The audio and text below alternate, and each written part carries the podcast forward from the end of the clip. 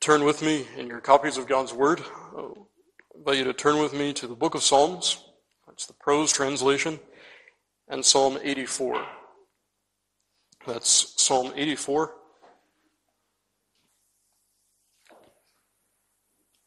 And our text this evening is just the first fourth four verses of this psalm, but I'd like us, as we're in, in the Lord's will, to spend a number of weeks in this psalm uh, to read the entirety of it.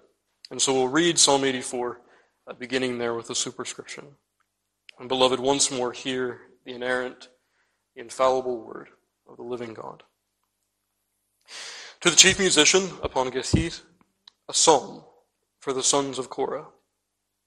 How amiable are thy tabernacles, O Lord of hosts!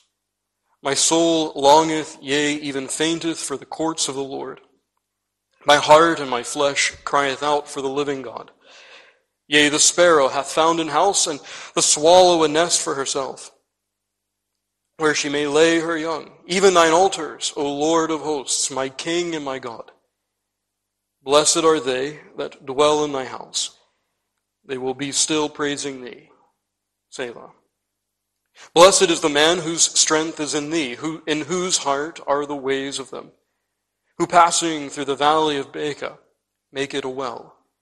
The rain also filleth the pools. They go from strength to strength. Every one of them in Zion appeareth before God. O Lord God of hosts, hear my prayer. Give ear, O God of Jacob. Selah. Behold, O God, our shield, and look upon the face of thine anointed. For a day in thy courts is better than a thousand. I had rather be a doorkeeper in the house of my God than to dwell in the tents of wickedness. For the Lord God is a sun and shield. The Lord will grace, give grace and glory. No good thing will he withhold from them that walk uprightly. O Lord of hosts, blessed is the man that trusteth in thee. Amen. May the Lord bless us richly this evening under this his word. The book of Psalms is, of course, one of those portions of God's word that is endeared to most people. Anyone who's encountered it. Um, it's hard to find one that would say that they don't find themselves drawn to this part of, of the scriptures. And it makes good sense. Here you have, of course, some of the most sublime statements drawn out of the soul and presented to God. These, these psalms are, of course, things of literary beauty. But, beloved, I would submit to you that in many ways, uh, in spite of the fact that, that this kind of affection makes sense for the Psalter, in many ways, I think it obscures really the power and also the profundity that we have here in this part of God's Word. What do I mean? Well, beloved, here in the Psalter, you and I are not just given a picture, an ancient picture religious sentiment. I think that's often how the Psalms are read. Uh, this is not just a compilation of nice things to say that are of a pious sentiment. You have something far more profound. Beloved, in the Psalter, you and I are given a picture of the godly man.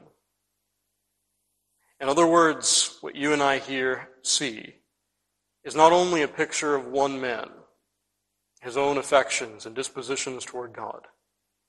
But here you and I find a normative picture of what must be found in everyone who names the name of Christ.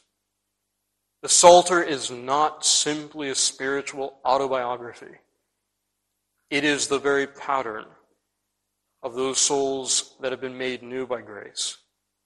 In other words, beloved, what you and I have then in the Psalms and Psalm 84 as well is a picture of what true piety is.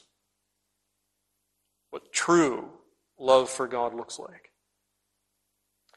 I want us to approach Psalm 84 that way. Of course, we approach all of the Psalms in a like manner, but I want us to look at Psalm 84 in that way because, in many ways, keeping that theme in front of us, that this is a normative picture of piety, this psalm has a number of correctives for our generation. We see that in a number of ways. I want you to notice, really, from the superscription, that this is a psalm about the public worship of God.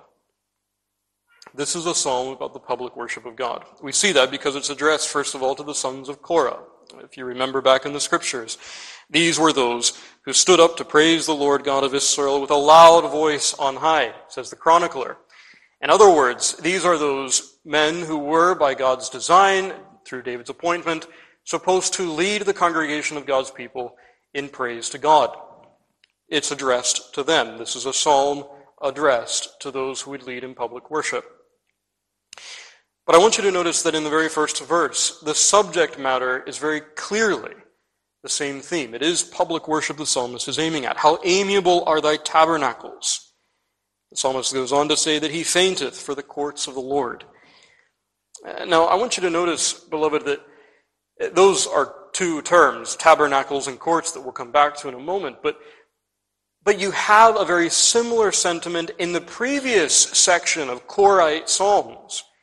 If you just remember back in your mind to Psalm 42 and Psalm 43, also part of a Korite section, it begins very similarly. Allow me just to read that to you briefly. As the hart panteth after the water brooks, so panteth my soul after thee, O God. Our verse 1 again reads, How amiable are thy tabernacles, my soul longeth, yea, even fainteth for the courts of the Lord. They both begin with this earnest desire to be with the people of God in public worship. And the description is the same. This is a real longing that the psalmist has. This is not just about public worship.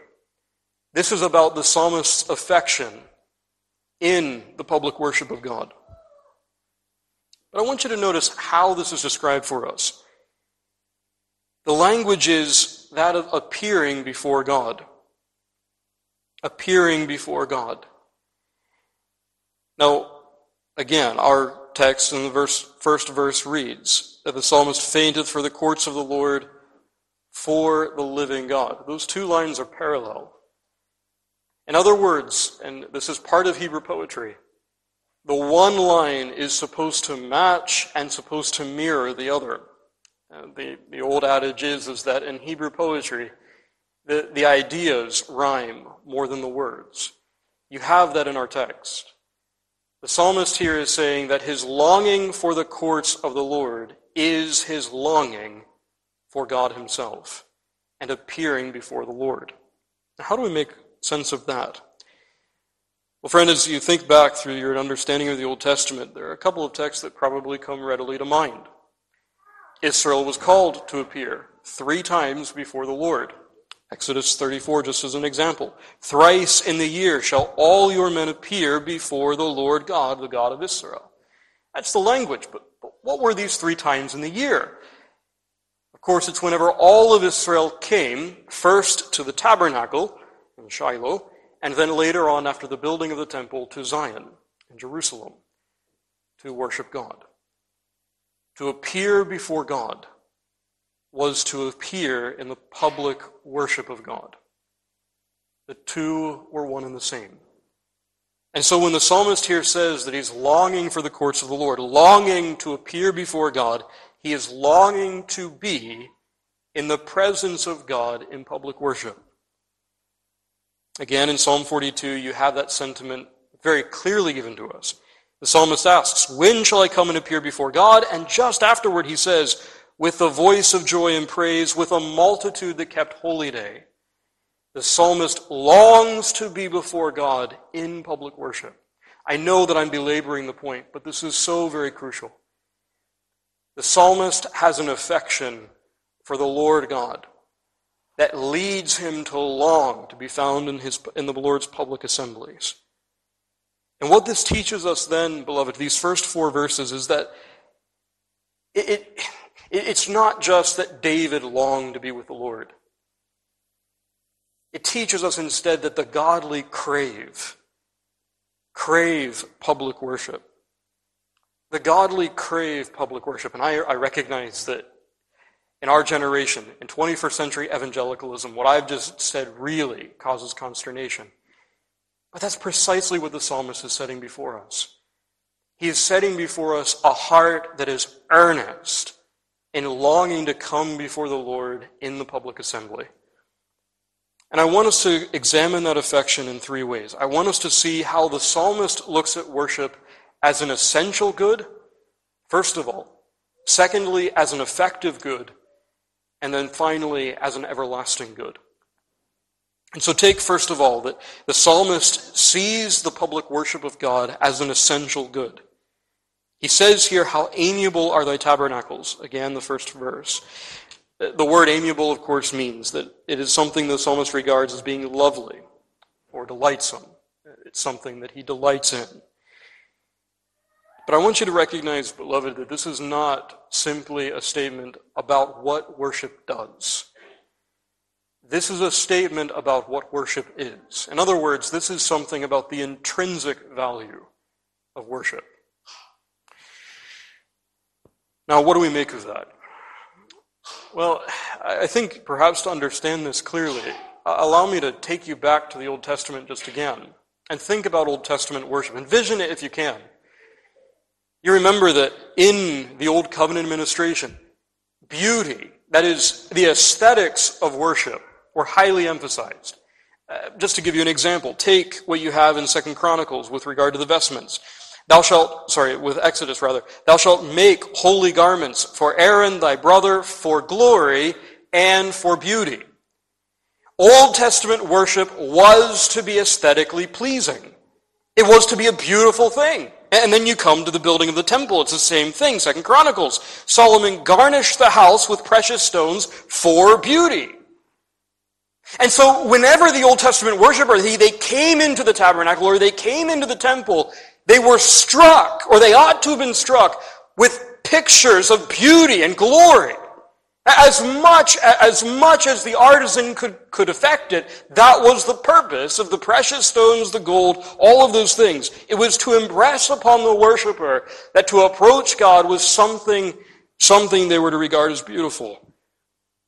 The courts of the temple, we read in the scriptures, were, were actually filled with trees as well, planted. This was a picture of beauty and a picture of liveliness. It was a picture of, of cleanliness. It was a picture, and it was also a smell of beauty. You think of the holy place. Of course, only the Levite could go into that part of the tabernacle and that part of the temple.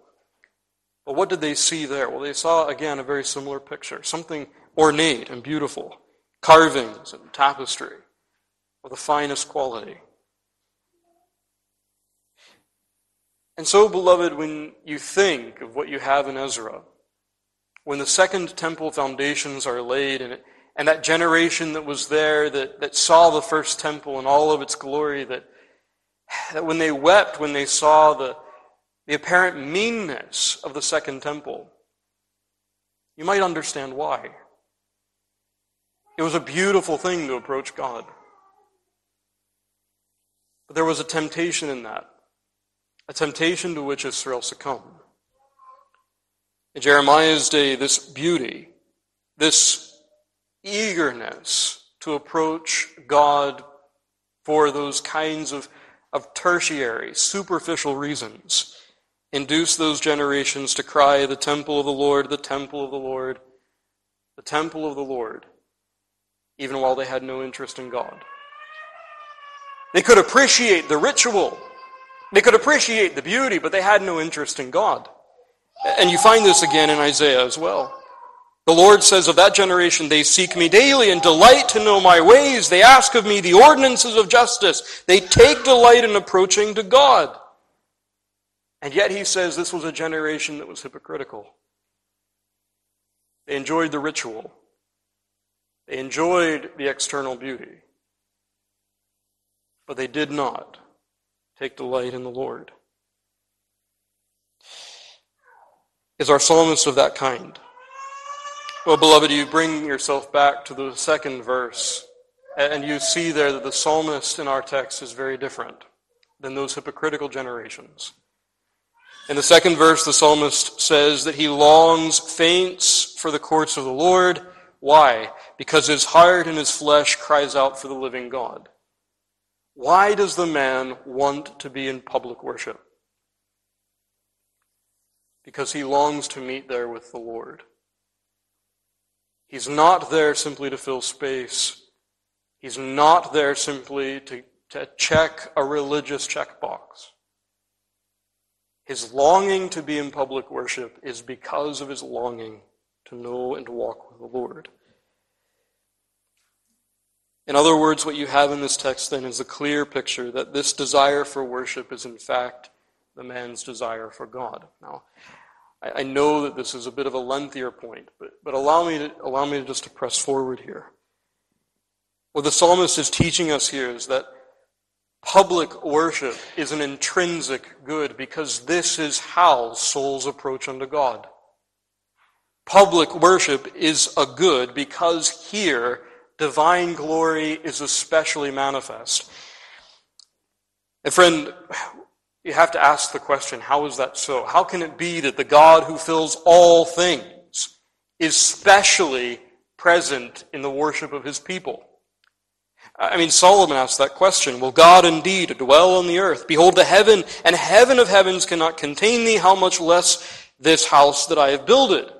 So how can the psalmist say that, that these are the courts of the Lord, that the tabernacles or the dwellings of God are the very courts that he's longing to approach? How can he say that of a God who is infinite? Well, friend, we have to make a distinction here. Just the very self same distinction that Solomon makes. That God's essential presence is infinite.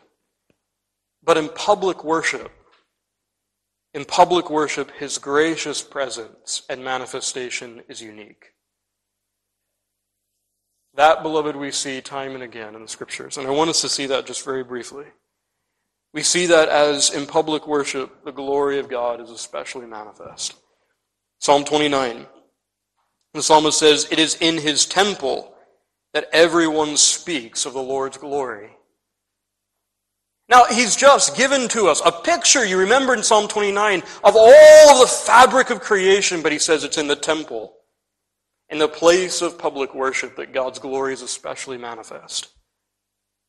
The idea is also given to us in Psalm 27 that we sang.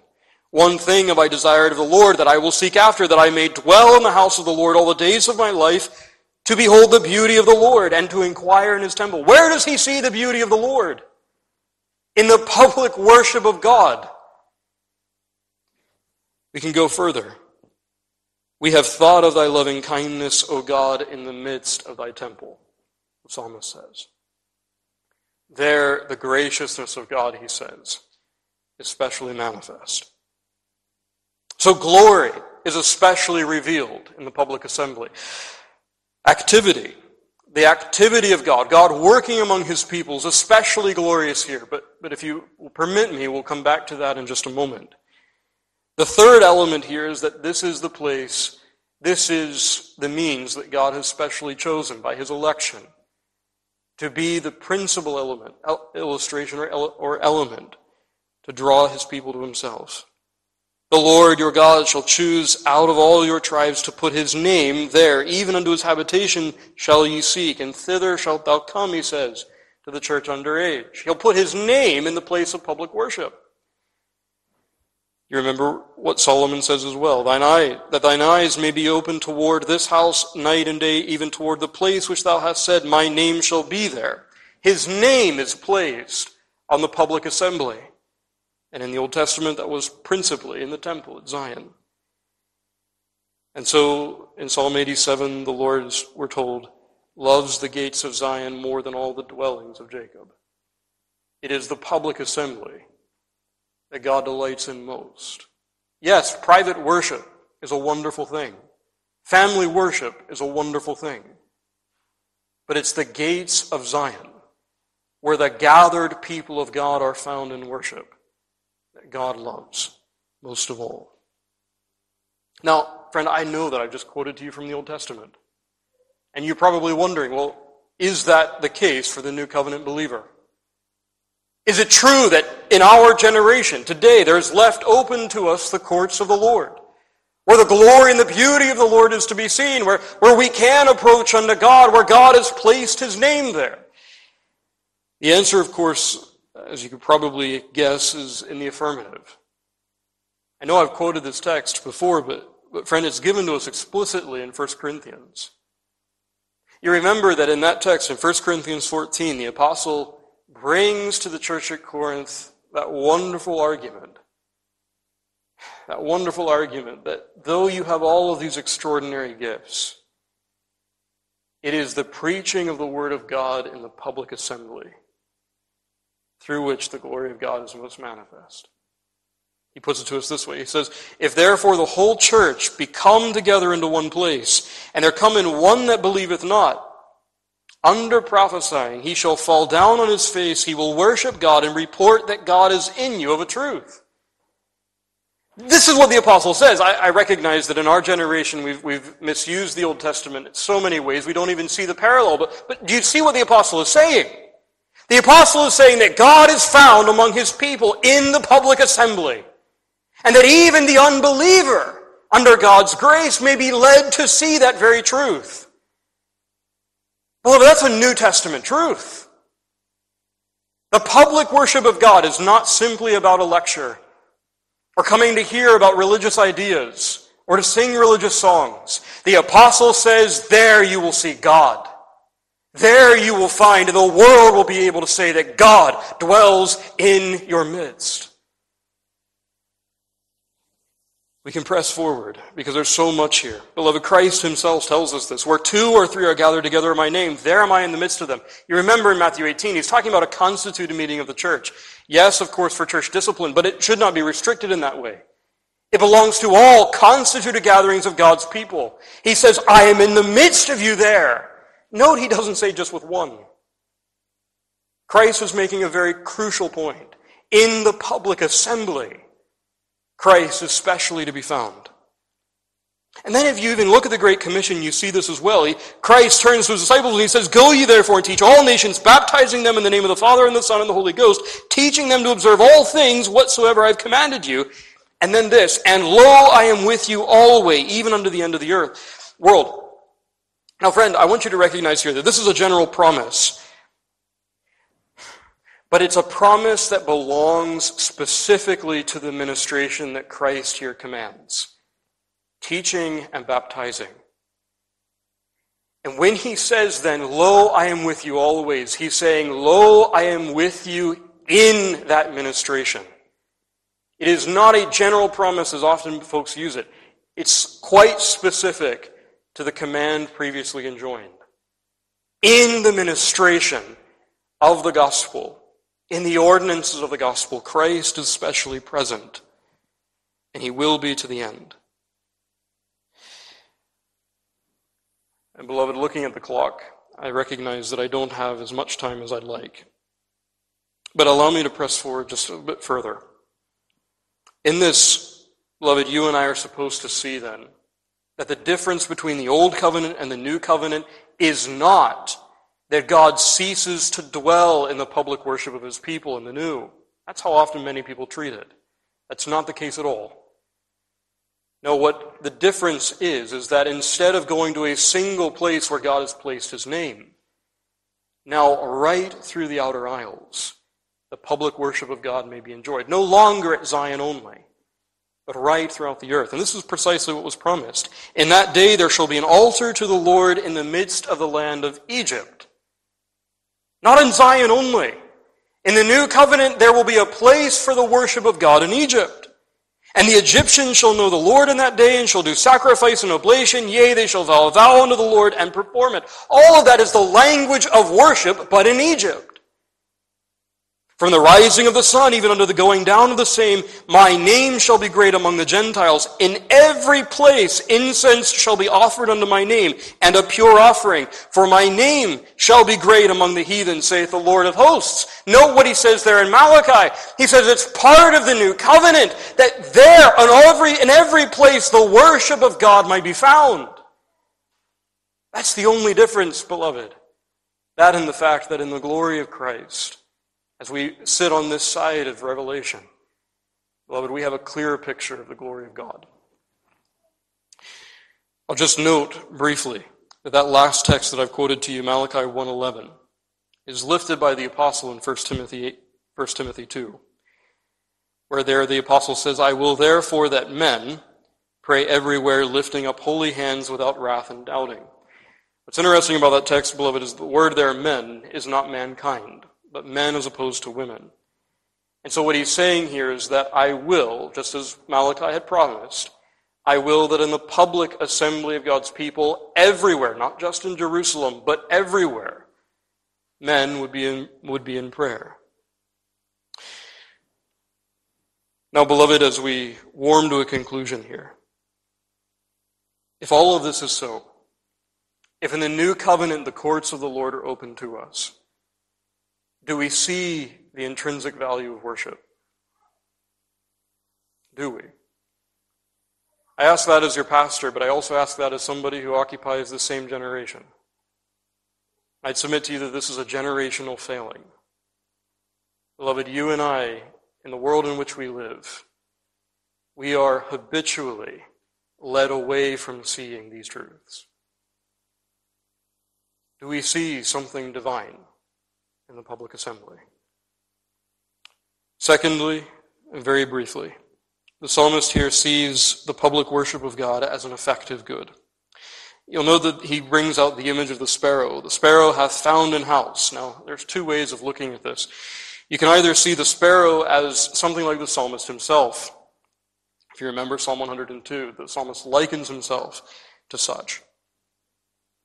Or, and I think more accurately, you can see this as the psalmist reflecting on the bird that has lodged in one of the trees planted in the temple courts, and he longs for that bird's position. In other words, he longs to be close to the public assembly. I want you to notice he longs to be close to the public assembly and also that his family would be as well. The sparrow and her young are nested near the altars. If he's longing to be like the bird, he's longing that his family would be like hers as well. In other words, beloved, what you have here is a picture that in the courts of God, you have vitality, you have life. And he even reiterates that at the very beginning of the fourth verse Blessed are they that dwell in thy house. The word blessed there means these ones have, have been made recipients of the greatest good. They are those who are truly blessed. And so this text teaches us, beloved, that public worship is, under divine blessing, an instrument to good. It is an instrument to good. I'll just recall for a moment what Solomon prays in 1 Kings 8.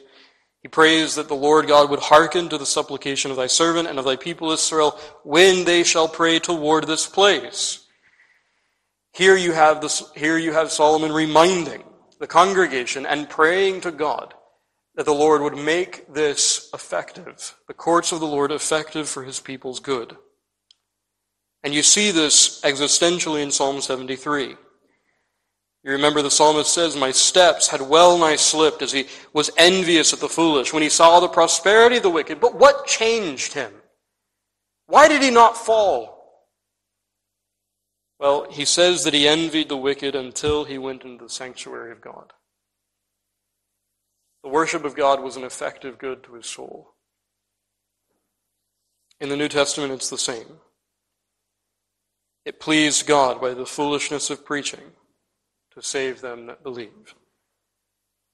And, beloved, if you remember back to 1 Corinthians 14, it was in the public assembly that sinner was led to see his sinfulness, to seek remedy in Christ, and to extol the God of glory who dwelt in his church.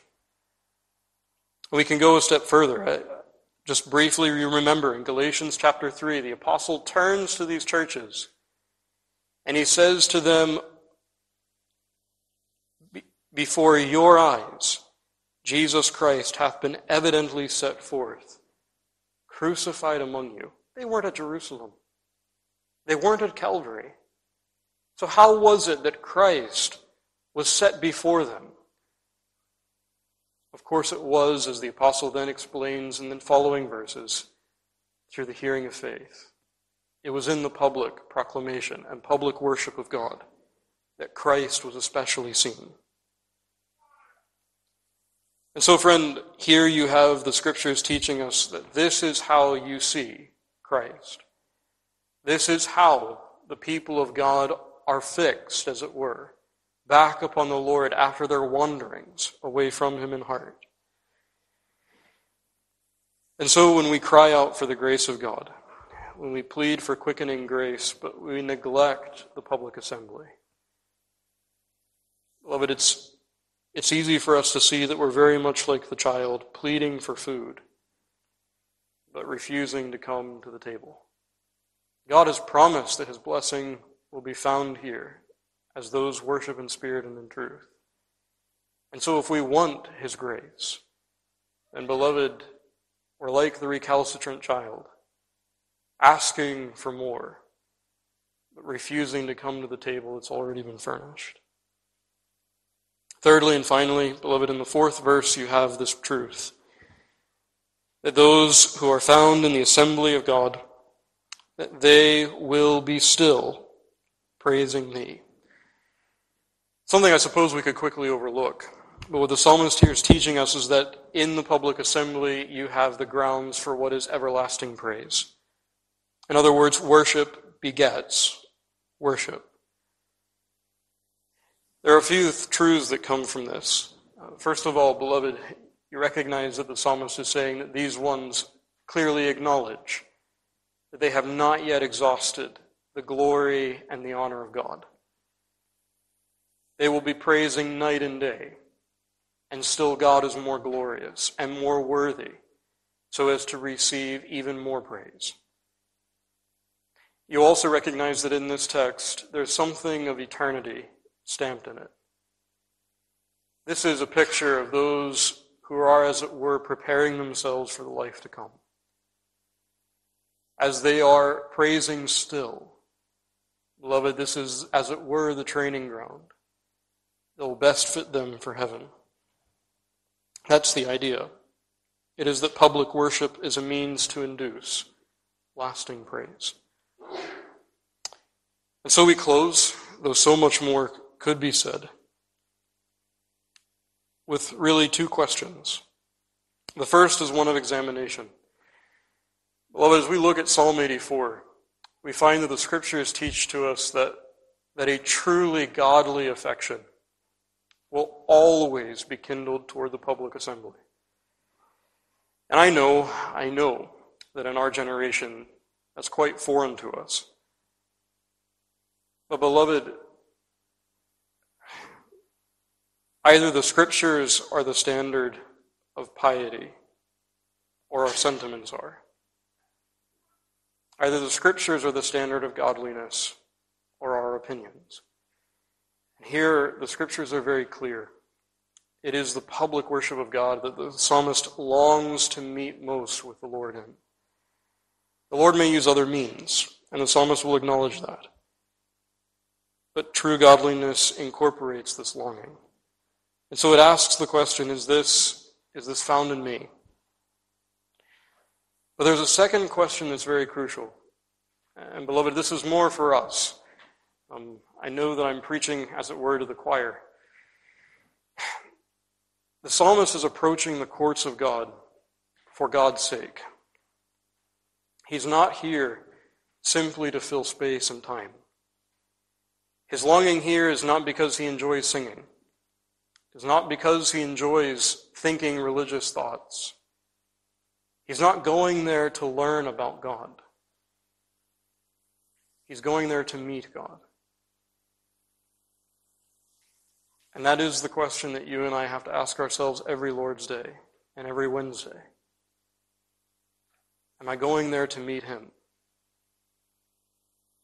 If the answer is in the affirmative, then, beloved, our preparation will be very different.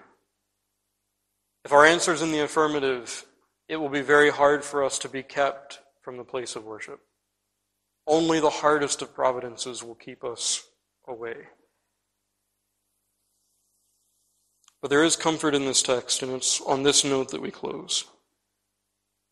The psalmist here shows to us so very clearly that none who worship in spirit and in truth will go away empty handed.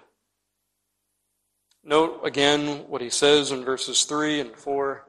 In verse 3, it's a picture of liveliness, of blessing, of peace.